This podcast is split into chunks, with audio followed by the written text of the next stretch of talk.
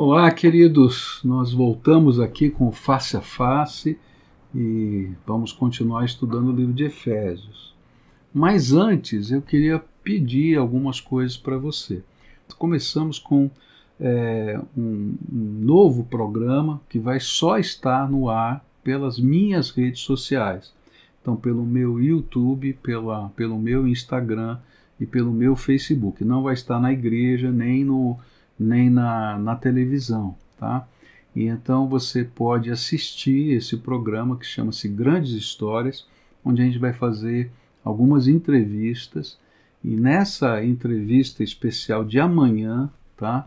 Às sete da noite, nós vamos estar conversando com o pastor Elias Dantas sobre um projeto que a nossa igreja ama, já se envolveu e tem se envolvido, que é do apoio aos refugiados da Síria, a reconstrução das casas.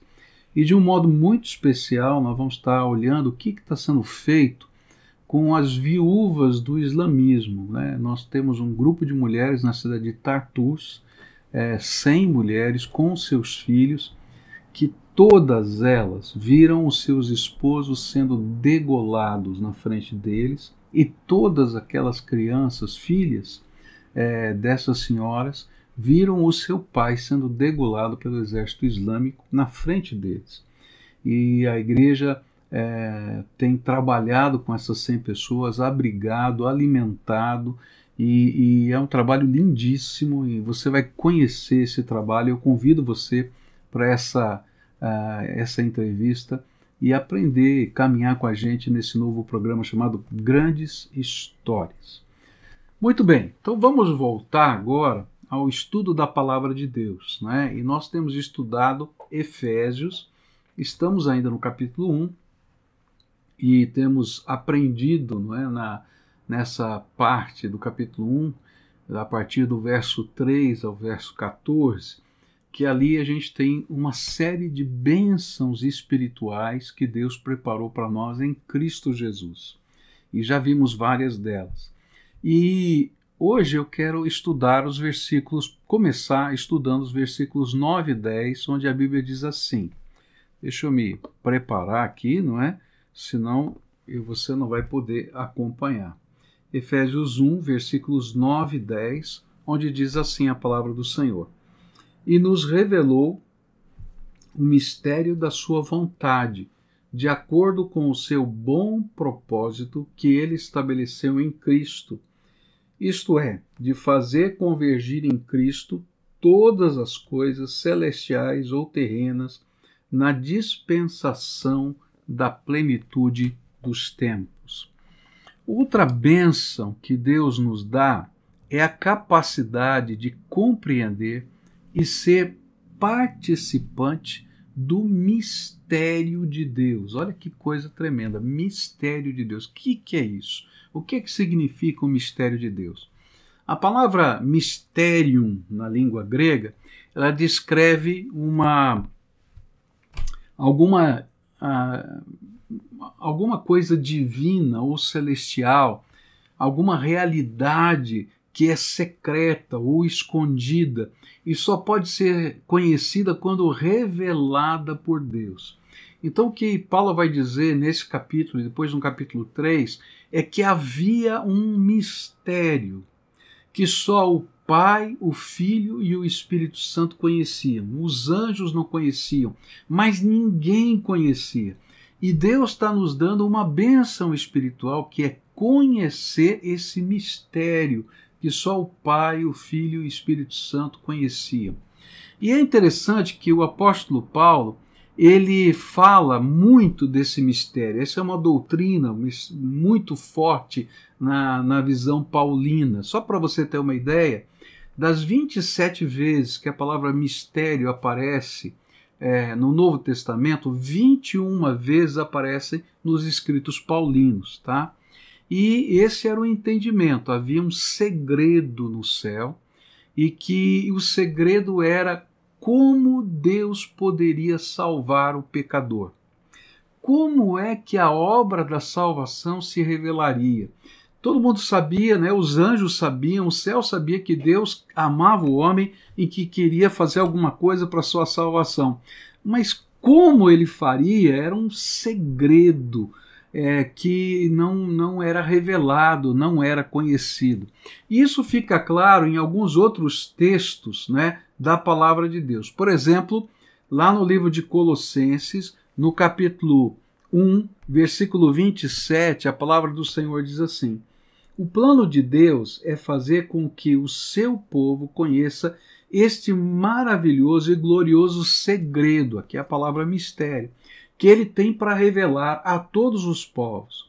E aí vem a ideia: o segredo é este: Cristo está em vocês, o que lhes dá a firme esperança de que vocês tomarão parte na glória de Deus.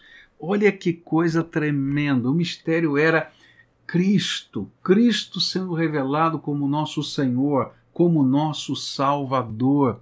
E esse segredo arquitetado pela Trindade antes da criação do mundo, que nenhum anjo ou demônio conhecia, porque se tivessem conhecido esse segredo, nunca teriam participado da crucificação de Jesus.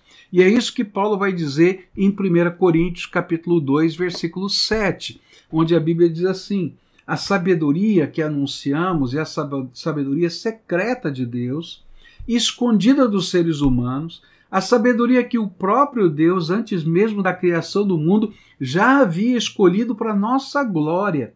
Nenhum dos poderes que agora governam o mundo conheceu essa sabedoria, pois se a tivessem conhecido, não teriam crucificado o glorioso Senhor. Esse era um segredo do céu. Satanás não sabia.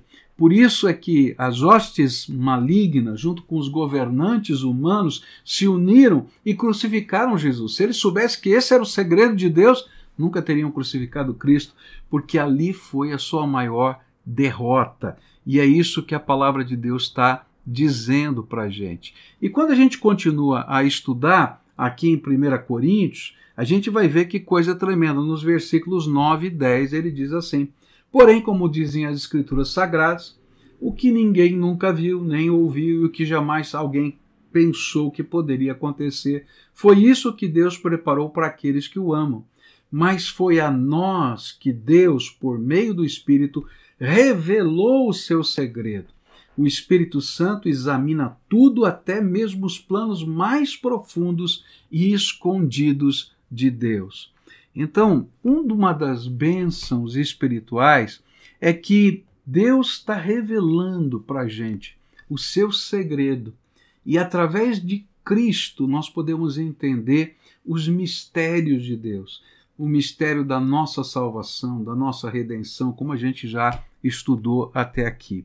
Mas agora, não somente o, o mistério do passado está nos sendo revelado, mas também toda a riqueza da sua bondade, toda a sua sabedoria estão agora sendo reveladas por Deus através da sua igreja que está unida com Cristo até para os principados e potestades. Olha que coisa tremenda! É como se Deus estivesse dizendo assim: agora eu estou revelando através da igreja salva até para os demônios a grandeza da minha salvação. Não é que eles vão ser salvos, mas ele está dizendo: eu fui capaz de salvar, mesmo quando vocês achavam que não era possível salvar. E é isso que vai dizer o livro de Efésios, capítulo 3, a partir do verso 7, onde a palavra do Senhor vai dizer assim para a gente: Graças ao dom que, deu, que Deus, na sua bondade, me deu e pela ação do seu poder eu fui colocado como servo do Evangelho. Eu sou menos do que o menor de todos os que pertencem a Deus, mas mesmo assim ele me deu este privilégio de anunciar aos não-judeus a boa notícia das imensas riquezas de Cristo. E também me deu o privilégio de fazer com que todos vejam como se realiza o plano secreto de Deus. Deus que criou tudo escondeu esse segredo durante os tempos passados. Isso aconteceu a fim de que agora, por meio da igreja, as autoridades e os poderes angélicos do mundo celestial conheçam a sabedoria de Deus em todas as suas diferentes formas. E Deus fez isso de acordo com o seu propósito eterno, que ele realizou por meio de Cristo Jesus, o nosso Senhor. Por estarmos unidos com Cristo, por meio da nossa fé nele, nós temos a coragem de nos apresentarmos na presença de Deus com toda a confiança. Portanto, eu lhes peço que não desanimem por causa dos meus sofrimentos por vocês, pois eles lhes trazem benefício. Que coisa tremenda! O Senhor agora está usando a sua igreja para glorificar o seu nome diante dos anjos e até dos demônios, dizendo: olha, a sabedoria de Deus, o amor de Deus, a misericórdia de Deus em Cristo foi capaz de salvar um homem que é pecador. Paulo compreendia que o entendimento da grandeza deste mistério e as suas implicações deveriam promover em nós uma grande motivação para a vida cristã, mesmo diante das lutas e dos sofrimentos. Quando a gente imagina, não é, é o que Deus está fazendo para nossa salvação, então a gente vai dizer assim: eu posso me manter firme, mesmo no meio da batalha, porque Deus é sábio, Ele tem o controle de todas as coisas, e aquilo que parecia ser impossível acontecer, Ele fez, salvou o homem através da morte de Jesus na cruz do Calvário. E é isso que vai dizer também a palavra de Deus no livro de Romanos, no capítulo 16, versículos 25 e 26, onde a palavra do Senhor diz assim: Louvemos a Deus pois ele pode, pode, conser, pode conservar vocês firmes na fé, de acordo com o evangelho que eu anuncio. Isto é, a mensagem a respeito de Jesus Cristo, e de acordo também com a verdade secreta que nunca foi revelada no passado. Porém, essa verdade foi revelada, agora por meio daquilo que os profetas escreveram, e por ordem do Deus eterno ela se tornou conhecida em todas as nações, para que todos creiam e obedeçam. Que coisa tremenda! Deus está revelando os segredos eternos do céu para nós que recebemos Jesus como Senhor e Salvador. E nós, como herdeiros da sua graça, não é? Nós agora somos testemunhas até para o mundo espiritual de que Deus é tremendo, poderoso, cheio de graça, de vitória, de sabedoria e nós louvamos a Deus simplesmente por sermos igreja do Senhor Jesus Cristo. E esse é uma bênção, essa é uma bênção espiritual. E eu queria agora caminhar para a última bênção espiritual deste dessa secção. E ela é uma bênção muito disputada, né? Porque eu quero falar aqui sobre aquilo que na teologia né, se entende como o receber o Espírito Santo na nossa vida. Então, a próxima bênção que a gente vai estudar aqui em Efésios é como e quando a gente recebe o Espírito Santo na nossa vida. Existe muita disputa teológica, tá? Então, algumas pessoas acreditam que a gente é batizado com o Espírito Santo, ou seja, a gente recebe o Espírito Santo como uma segunda bênção posterior à nossa salvação. Então você primeiro é salvo, tá? E depois que você é salvo, você busca alguma coisa de Deus e você vai receber o presente do Espírito Santo na sua vida. Então, algumas denominações evangélicas chamam isso de batismo com o Espírito Santo ou no Espírito Santo. É, nós vamos aprender aqui com Paulo como é que isso acontece na nossa vida. Quando é que o Espírito Santo de Deus entra no nosso coração? O que a gente vai estudar aqui é o princípio, o caminho pelo qual o Espírito Santo adentra a nossa vida. Mas ele não termina aqui, porque na próxima secção de Efésios, Paulo vai dizer para a gente que existe muito mais no mundo espiritual e que a gente tem que buscar mais da graça de Deus, que a gente chama de plenitude do Espírito. Então vamos aprender aqui como é que a gente recebe o Espírito Santo. E os versículos que nos ajudam a entender isso são os versículos 12, 13 e 14 do livro de Efésios, onde a palavra do Senhor vai dizer assim para a gente. Então vamos lá aqui, tá? a fim de que nós, os que primeiros esperamos em Cristo, sejamos para o louvor da sua glória. E aqui a gente tem que entender que tudo que acontece, toda a bênção espiritual que recebemos, tem que ser para o louvor da glória de Deus. Essas bênçãos são presentes de Deus, mas automaticamente, quando a gente as recebe, a gente tem que entender que a nossa vida existe para o louvor da glória de Deus. E com isso ele introduz a questão do recebimento do Espírito. Ele diz: quando vocês ouviram e creram na palavra da verdade, o evangelho que os salvou, vocês foram selados em Cristo com o Espírito Santo da promessa, que é garantia da nossa herança até a redenção daqueles que pertencem a Deus para o louvor da sua glória. Então, a próxima bênção espiritual é recebe, que recebemos através de Jesus, Paulo chamou de selagem do Espírito. O momento em que o Espírito Santo entra e coloca sua marca de propriedade na vida daqueles que confessam Jesus como Senhor e Salvador. E ele, primeira coisa que ele tenta fazer é mostrar o propósito desta e de todas as outras bênçãos. E o propósito é que sejamos para a glória de Deus, tá? É, e especialmente esta bênção é que quando nós formos revestidos do Espírito, nós precisamos viver para a glória de Deus. E é o Espírito Santo que nos ajuda a viver para a glória de Deus.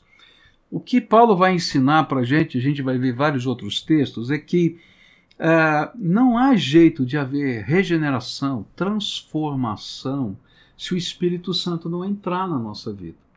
Então, por quê? Porque a hora que eu tomo pela fé a decisão de receber Jesus, algo milagroso acontece comigo. Deus abre as janelas dos céus, derrama o seu Espírito Santo e o Espírito Santo de Deus vem habitar no nosso coração. E nós nos tornamos templo do Espírito. E esse Espírito que está dentro de nós começa a fazer mudança na nossa vida. Se eu posso ser transformado se eu posso ser liberto do pecado, se eu posso é, ter é, uma nova percepção de valores na minha vida, é porque o Espírito Santo está habitando dentro de mim e está fazendo essas transformações.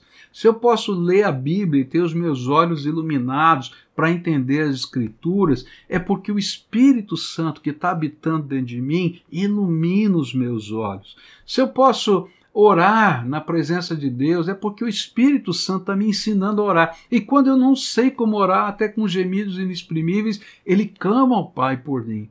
E mais, eu vou aprender a adorar a Deus, porque o Espírito Santo me ajuda a louvar a Deus. Olha que coisa tremenda. A Bíblia vai dizer para gente que o homem natural não consegue nem adorar a Deus. Por quê? Porque ele precisa de uma conexão espiritual. E essa conexão espiritual é dada pelo próprio Deus. O canal, o veículo é o próprio Espírito de Deus que se conecta conosco e conecta com Deus. E ele então faz essa condição de a gente poder adorar e louvar a Deus. Pastor, mas é isso mesmo que está nas Escrituras Sagradas? Então dá uma olhadinha na palavra de Deus no Evangelho de João, capítulo 16, onde a Bíblia diz assim. Mas quando o Espírito da Verdade vier, ele os guiará a toda a verdade. Não falará de si mesmo, falará apenas o que ouvir e lhes anunciará o que está por vir. Ele me glorificará, porque receberá do que é meu e o tornará conhecido a vocês. É através do Espírito em nós e o Espírito glorificando o Pai e o Filho, que a gente se conecta com Ele e glorifica o Pai. É através do Espírito que a verdade de Deus nos é clarificada, revelada.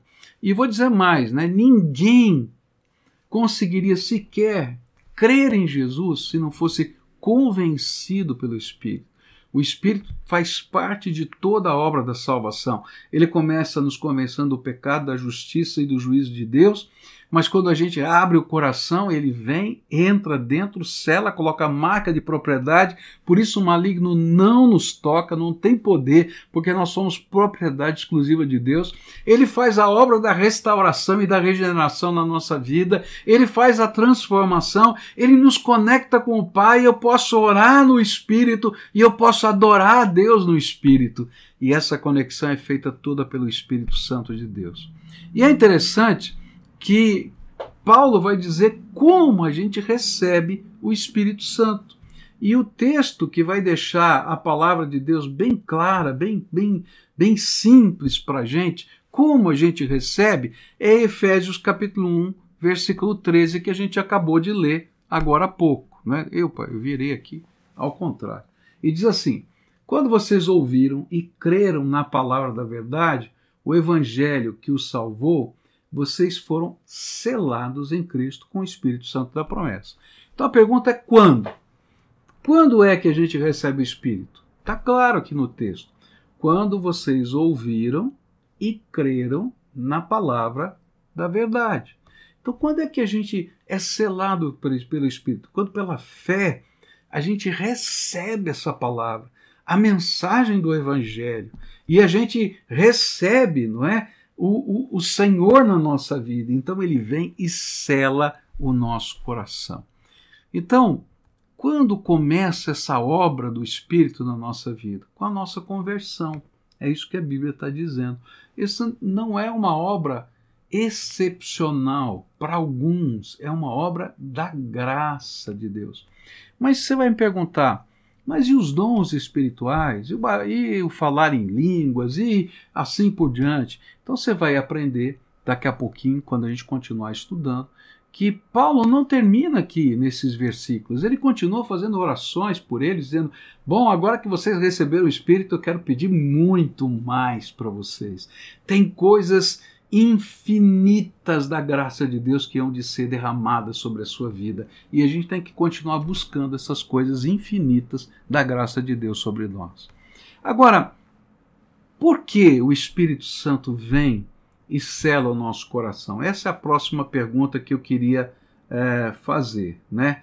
Por quê? Porque a Bíblia vai ensinar para gente que esse é um cumprimento de uma promessa feita lá no livro de Joel, capítulo 2, onde a palavra do Senhor diz assim: E depois disso derramarei do meu espírito sobre todos os povos, os seus filhos e as suas filhas profetizarão, os velhos terão sonhos, os jovens terão visões, e até sobre os servos e as servas derramarei do meu espírito naqueles dias. Olha que coisa tremenda. Lá no Velho Testamento, só três pessoas podiam ter essa benção de serem ungidos de Deus, tá? Era o profeta, o sacerdote e o rei. Esses eram os ungidos de Deus, que recebiam algo do Espírito. E havia até uma cerimônia: pegava-se o azeite, derramava na cabeça do sacerdote, do rei, do profeta. Isso representava o revestir do espírito. O, a, o óleo corria pela, pelo cabelo, pela barba, pela roupa, está lá no Salmo 133, e ele então era revestido por esse óleo, simbolizando o Espírito de Deus que o revestia. Mas lá no livro de Joel, Deus fez uma promessa. A promessa era que ia chegar um momento na história em que todo aquele que invocasse o nome do Senhor não apenas seria salvo, e esse mesmo texto vai falar sobre isso lá em Joel 2. Mas o Senhor derramaria sobre aqueles que invocassem o Senhor, sobre todos os seres humanos que invocassem o Senhor, não importa se eram homens, mulheres, jovens, é, é, é livres, escravos, ele derramaria essa bênção e eles seriam revestidos, ungidos do Espírito Santo de Deus. E ele fala assim: até sobre os servos, as serras, servas, derramarei o meu espírito. E lá em Jeremias 31, 33, também é prometido isso. Olha só o que a Bíblia diz. Esta é a aliança que farei com a comunidade de Israel depois daqueles dias, declara o Senhor. Porei a minha lei no íntimo deles e a escreverei nos seus corações, e serei o Deus deles, e eles serão o meu povo. O Espírito Santo vem, reveste, nós nos tornamos ungidos e agora ele se torna o nosso professor particular. A palavra de Deus começa a fazer parte da nossa existência, da nossa história e da nossa vida. Então, por que que Deus derramou o Espírito? Porque ele está cumprindo uma promessa de que nós poderíamos ser ungidos de Deus. Mas esse texto vai ensinar para a gente que não apenas nós fomos selados com o Espírito Santo de Deus, mas nós também, ao recebermos esse selo, temos uma garantia. E aqui nós vamos aprender que o selo é a garantia da nossa herança espiritual que é que significa isso? O selo era uma marca oficial de identificação colocada em uma carta, contrato ou outro documento. Então, você colocava lá um pouco de cera, tinha uma espécie de um carimbo, não é cera quente, e você então marcava com aquele sinete. E aquele selo representava a assinatura, aquele selo representava a marca de propriedade. A carta vinha lacrada com aquele selo. Se você rompesse é, o, o, selo e não fosse o destinatário, você estava corrompendo aquela, aquela escritura e assim por diante. Então, Deus está dizendo assim: eu coloquei a minha marca sobre vocês. Eu estou colocando a minha marca de propriedade. E é o Espírito Santo que nos dá a segurança da nossa salvação. Por quê? Porque é Ele que testifica no nosso coração que nós somos os filhos amados de Deus. É Ele que nos garante que Satanás não nos toca. E Ele é como a primícia de toda a nossa herança prometida por Deus no reino eterno que Ele tem para nós. Então, a selagem do Espírito, a presença do Espírito, o batismo do Espírito é tão importante na nossa vida. Por quê? Porque ele representa a nossa segurança de salvação. Algumas pessoas vão dizer para a gente assim: olha, como é que você pode ter certeza da sua salvação? Você é presunçoso, tá?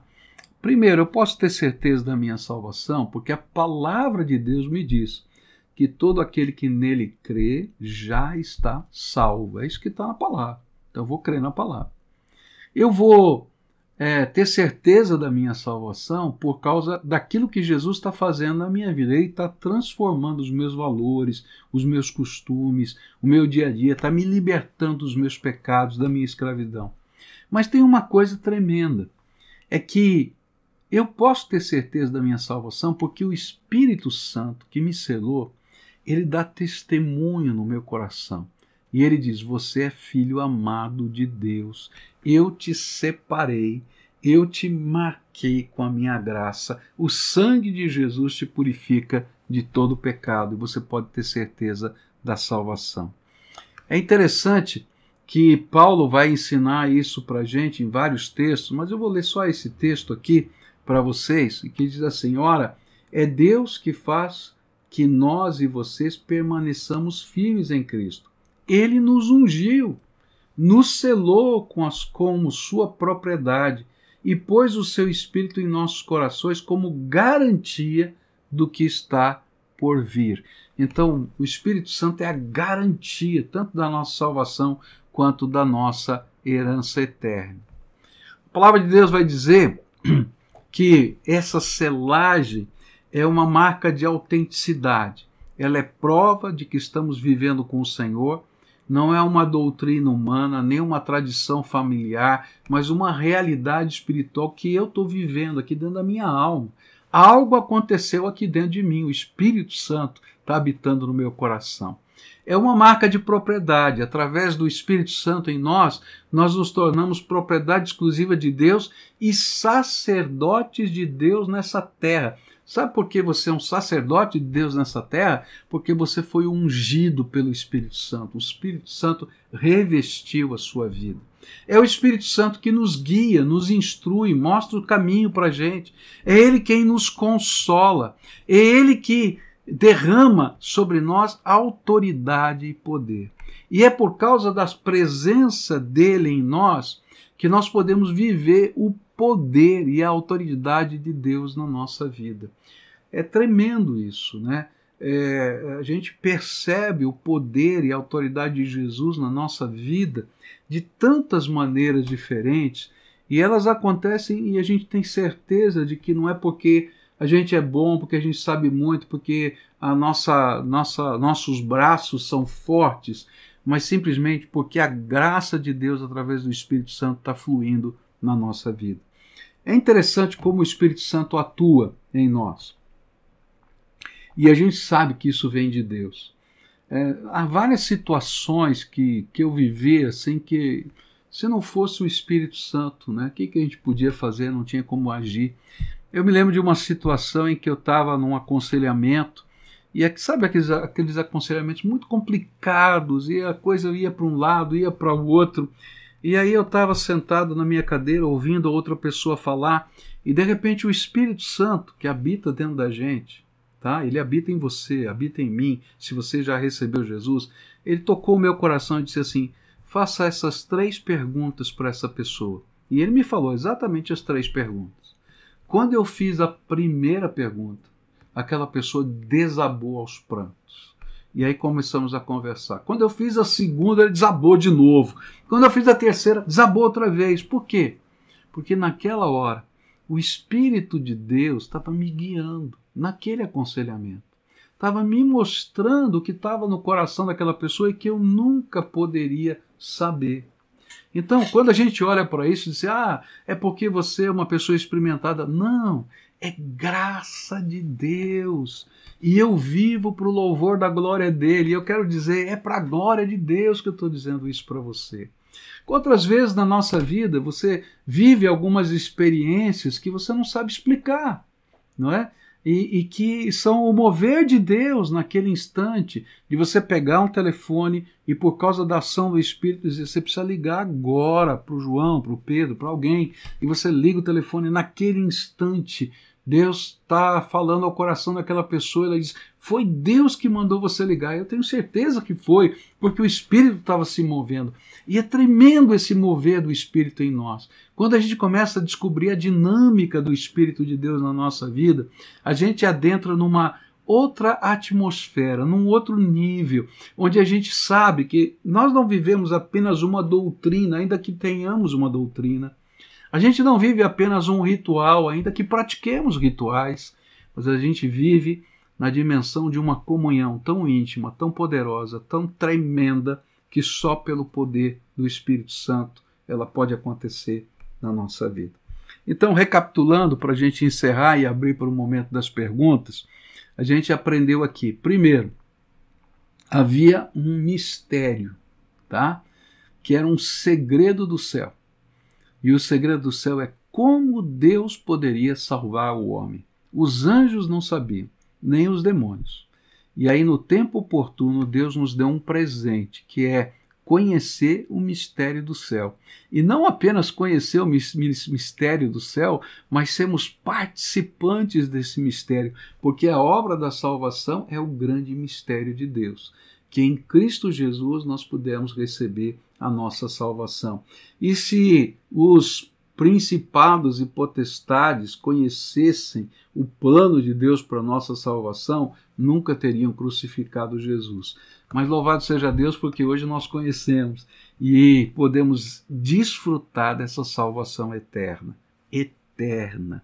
Ele não veio apenas salvar de uma situação, mas ele nos deu vida eterna em Cristo Jesus. Segunda coisa que a gente aprendeu hoje é que quando eu recebo Jesus como Senhor e Salvador, eu escuto o Evangelho, creio na mensagem do Evangelho e recebo Jesus como Senhor e Salvador, um milagre espiritual acontece. Deus abre as janelas dos céus e derrama o seu Espírito Santo. E nós somos selados com o Espírito Santo.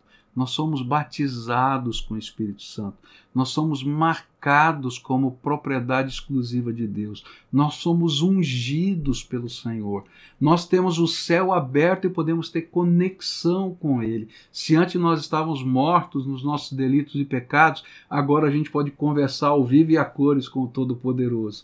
E a gente vai entrar na dinâmica do poder maravilhoso de Jesus Cristo. Semana que vem eu vou continuar esse estudo e eu vou falar para você sobre o que tem a mais do que isso, que é a continuação da oração, uma oração que Paulo faz, e eu vou olhar para os pedidos que Paulo fala, faz a Deus a favor daqueles crentes, para que eles pudessem ter uma visão ampliada do que Deus ainda quer fazer na obra do Espírito na sua vida. Mas hoje eu vou terminar por aqui, tá? E desafio você a tomar posse com alegria de que você é um ungido de Deus para a glória de Deus Pai. Lembra disso. E eu vou abrir aqui agora a nossa sessão de perguntas, tá? Então tá em ordem aqui. O Guilherme sempre me ajuda aqui, meu sobrinho, então me dá uma dica aí de quais são as perguntas que estão rolando aqui no nosso. A Camila pergunta: se mesmo depois do batismo não tiver sido liberto de algum pecado, quer dizer que não nasci de novo? Tá. Você está falando do batismo nas águas, não é isso? Será que Ela eu acho falou que só batismo. batismo? Tá. Ok. É, o que acontece na nossa vida é o seguinte: nós somos um, uma obra em construção, tá? Não tem ninguém que fica perfeito, tá? Existem coisas que, que Deus faz imediatamente, de, em termos de libertação e transformação na nossa vida. Outras coisas serão um processo crescente de entrega.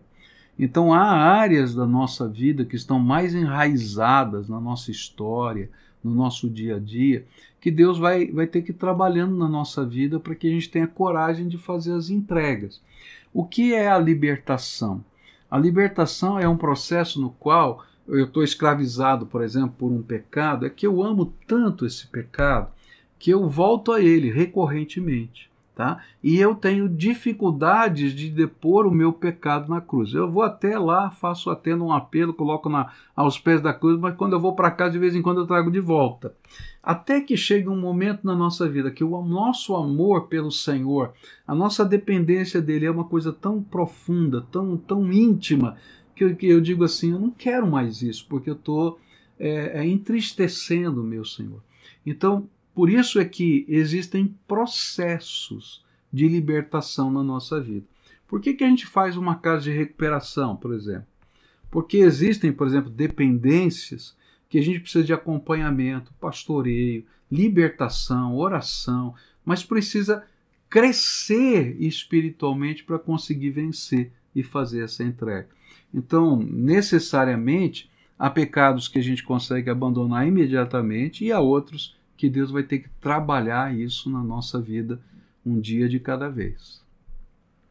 A Fabiane pergunta: a salvação pode ser perdida? Tá. A gente já explicou isso, acho que foi na primeira aula ou segunda, quando a gente falou que é, na perspectiva de Deus, tá? A salvação não se perde, porque Deus conhece todos aqueles que são salvos antes da fundação do mundo, tá? Então, nesse, nesse, nessa perspectiva, não tem como perder a salvação. Tá?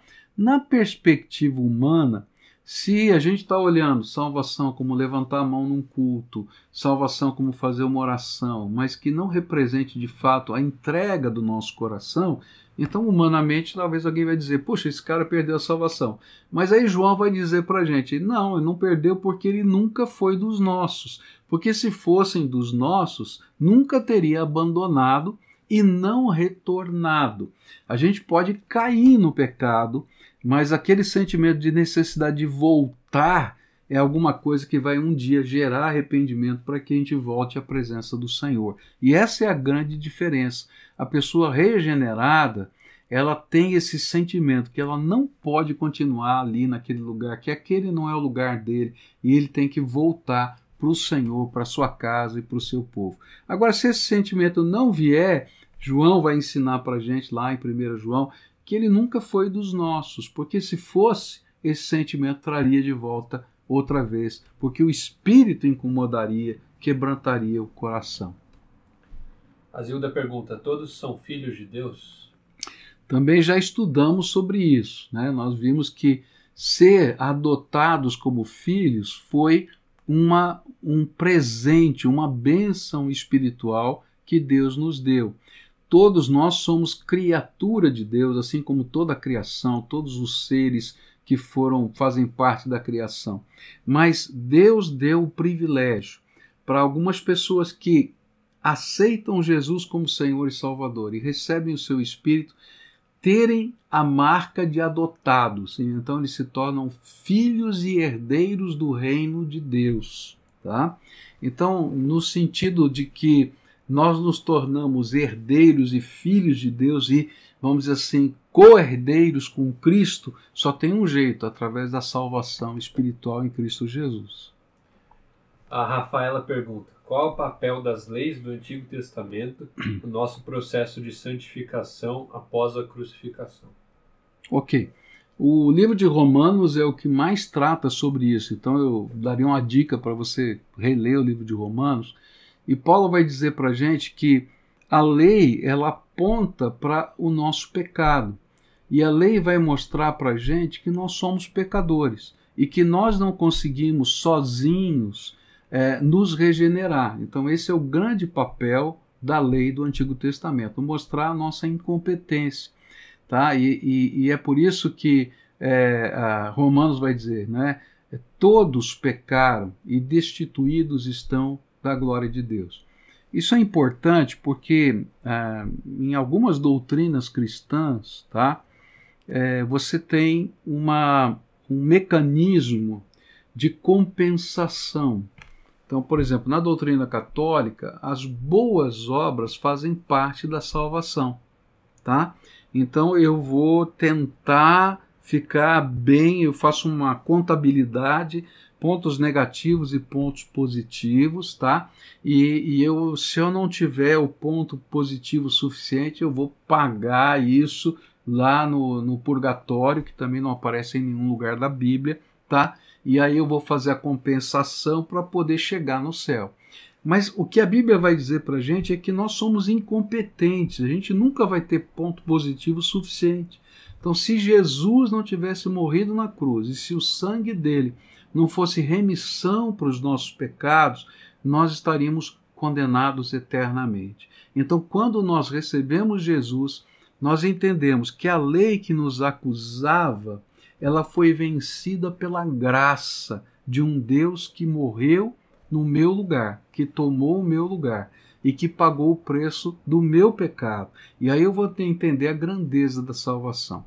Porém, quando eu recebo o Espírito Santo de Deus, eu começo a tentar ser o mais parecido com Jesus possível, e esse é o sentimento da santificação.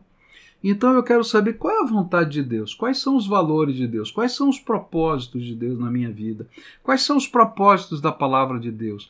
E aí então eu vou dizer: não, peraí, eu quero continuar vivendo para esse, desse jeito do Senhor. Isso está lá, por exemplo, em Romanos 6.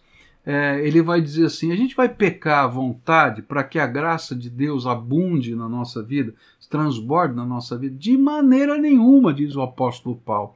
Ao contrário, se eu morri com Jesus lá, quando ele foi morto na cruz, através do batismo, eu fui sepultado com ele, e se eu fui levantado das águas, como o batismo nos mostra, para viver uma nova vida debaixo da ação do Espírito Santo, eu vou querer ser cada dia um pouquinho melhor, cada dia um pouquinho mais transformado, cada dia um pouquinho mais liberto, sabendo que eu não sou perfeito, mas eu não vou me conformar. Por isso que Paulo vai dizer lá em Romanos que a gente não se conforma com o mundo, mas a gente se renova pela graça de Deus todos os dias. E esse é o desafio do Espírito na nossa vida. O Samuel pergunta: Podemos orar como Davi? Não retire de mim o teu espírito? Quando Davi faz essa oração? Ok, tá? É, o que que Davi estava vivendo ali, né? Ele estava lembrando de um ungido do Senhor que perdeu, a assunção, tá? E que quem foi? Saul, né? Saul ele tinha recebido uma unção e lembra que naquele tempo só o rei, O sacerdote o profeta tinham a unção de Deus. E por pela desobediência, tá? Ele tinha então perdido o lugar daquela unção especial. Todavia, se você olhar, todas as vezes que Davi teve a oportunidade de matar né, Saul, que Deus colocou na mão dele, que os, até os seus soldados diziam: oh, Deus colocou na tua mão, termina aí. Ele dizia assim: Eu não tenho autoridade de tocar no ungido do Senhor. E aqui você tem uma coisa muito interessante, né? De um lado, você vê que aquela pessoa perdeu algo tão profundo na sua vida. Mas de outro lado, o próprio Davi reconhecia que algo da graça de Deus ainda permanecia. Então, o que, que significa isso na nossa vida? Tá? É, Deus derramou graça sobre a nossa vida. Se você estiver vivendo em pecado, tá? Então pode ter certeza que muito da graça de Deus está sendo bloqueado na tua vida. Mas a semente de Deus está ali, e se você se arrepender dos seus pecados e você desejar, desejar voltar ao Senhor, esse Espírito pode te restaurar outra vez. Então, nesse sentido, se você é uma pessoa realmente convertida, o Espírito Santo não vai sair, vai te acompanhar e vai lutar com você o resto da vida. Tá? Agora, se você provou das coisas espirituais, como está lá em Hebreu, Hebreus, né? Lá diz: se você já experimentou das coisas espirituais, você viu a beleza da graça de Deus acontecendo, você viu os milagres de Deus acontecendo, mas mesmo assim você quer continuar longe do Senhor, então não tem mais nada para se fazer. Então você vai entrar sempre nessa dinâmica, na perspectiva de Deus, se ele te selou, você está selado, mas na perspectiva do homem, aquela experiência que você teve, sem que você possa retornar outra vez, indica para gente que você nunca viveu uma selagem completa. E é isso que a gente está aprendendo em toda a Bíblia. Dizas Bond pergunta: batismo no Espírito Santo não seria para capacitar os obreiros, os obreiros para a obra?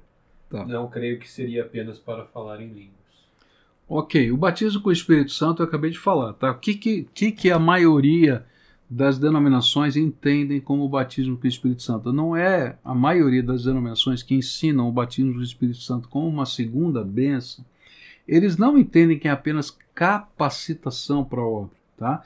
Eles entendem que é o momento em que o Espírito Santo entra na vida da pessoa. Então a gente vai aprender que esse momento, quando ele entra, é como está aqui em Efésios, que a gente acabou de estudar. Tá?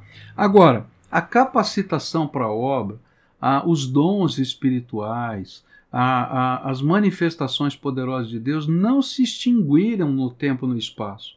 Elas existem. E é por isso que Efésios capítulo 1, a partir do verso 15, vai aparecer uma oração do apóstolo Paulo dizendo: Olha, eu estou orando para Deus derramar sobre vocês espírito de revelação, que Deus derrame sobre vocês espírito do pleno conhecimento da grandeza de Cristo, que Deus derrame sobre vocês o conhecimento do poder da ressurreição na sua vida, no sentido de conhecer a grandeza, da majestade, das coisas extraordinárias de Deus.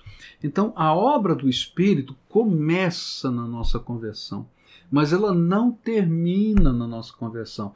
Ela é um crescente na nossa vida, é um constante buscar. Não é algo vitalício, é algo que eu tenho que buscar constantemente. Por quê? porque eu preciso estar cheio do Espírito Santo. Se eu não estiver cheio do Espírito Santo, mesmo que eu tenha tido lá no passado uma experiência extraordinária, eu não estou capacitado hoje para viver alguma coisa trans, é, transformadora, poderosa, é, outra vez. Por quê? Porque estar cheio do Espírito que faz a diferença. Tanto é assim que alguns autores, por exemplo, como Lloyd Jones, ele entende que o batismo do Espírito Santo não era uma experiência única, mas todas as vezes que na Bíblia aparece e foram cheios do Espírito, ele diz foi outro batismo. Na verdade, não foi outro batismo, mas é a essência do que significa andar no Espírito. Andar no Espírito é ser revestido, ser transbordado pelo Espírito em inúmeras situações e viver essa busca constante desse derramar transbordante do Espírito na nossa vida. É isso que nos capacita. A Anne Lisboa pergunta: Pastor, tem como falar do dia de Pentecostes, Atos 2, a vinda do Espírito Santo? Ok, então a gente vai perceber no livro de Atos dos Apóstolos, tá?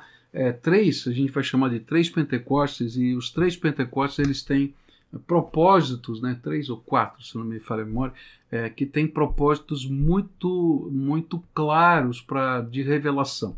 A primeira é que é, o Senhor Jesus tinha prometido, né, que assim, quando ele subisse ao céu, tá, o Pai enviaria o seu Espírito Santo, que eles não ficariam órfãos. Está lá em João 14, 15 e 16, tá? E ele disse, olha, quando eu é, subir ao céu, vocês permaneçam em Jerusalém até que venha sobre vós a promessa que foi feita do Espírito Santo. Muito bem. E ali então aquele povo ficou aguardando a promessa. Quantos ficaram aguardando a promessa? Os seguidores de Jesus eram milhares naquele tempo, mas só ficaram 120, porque Deus tinha um propósito ali de revelação para todos os judeus de que Deus estava começando uma nova era.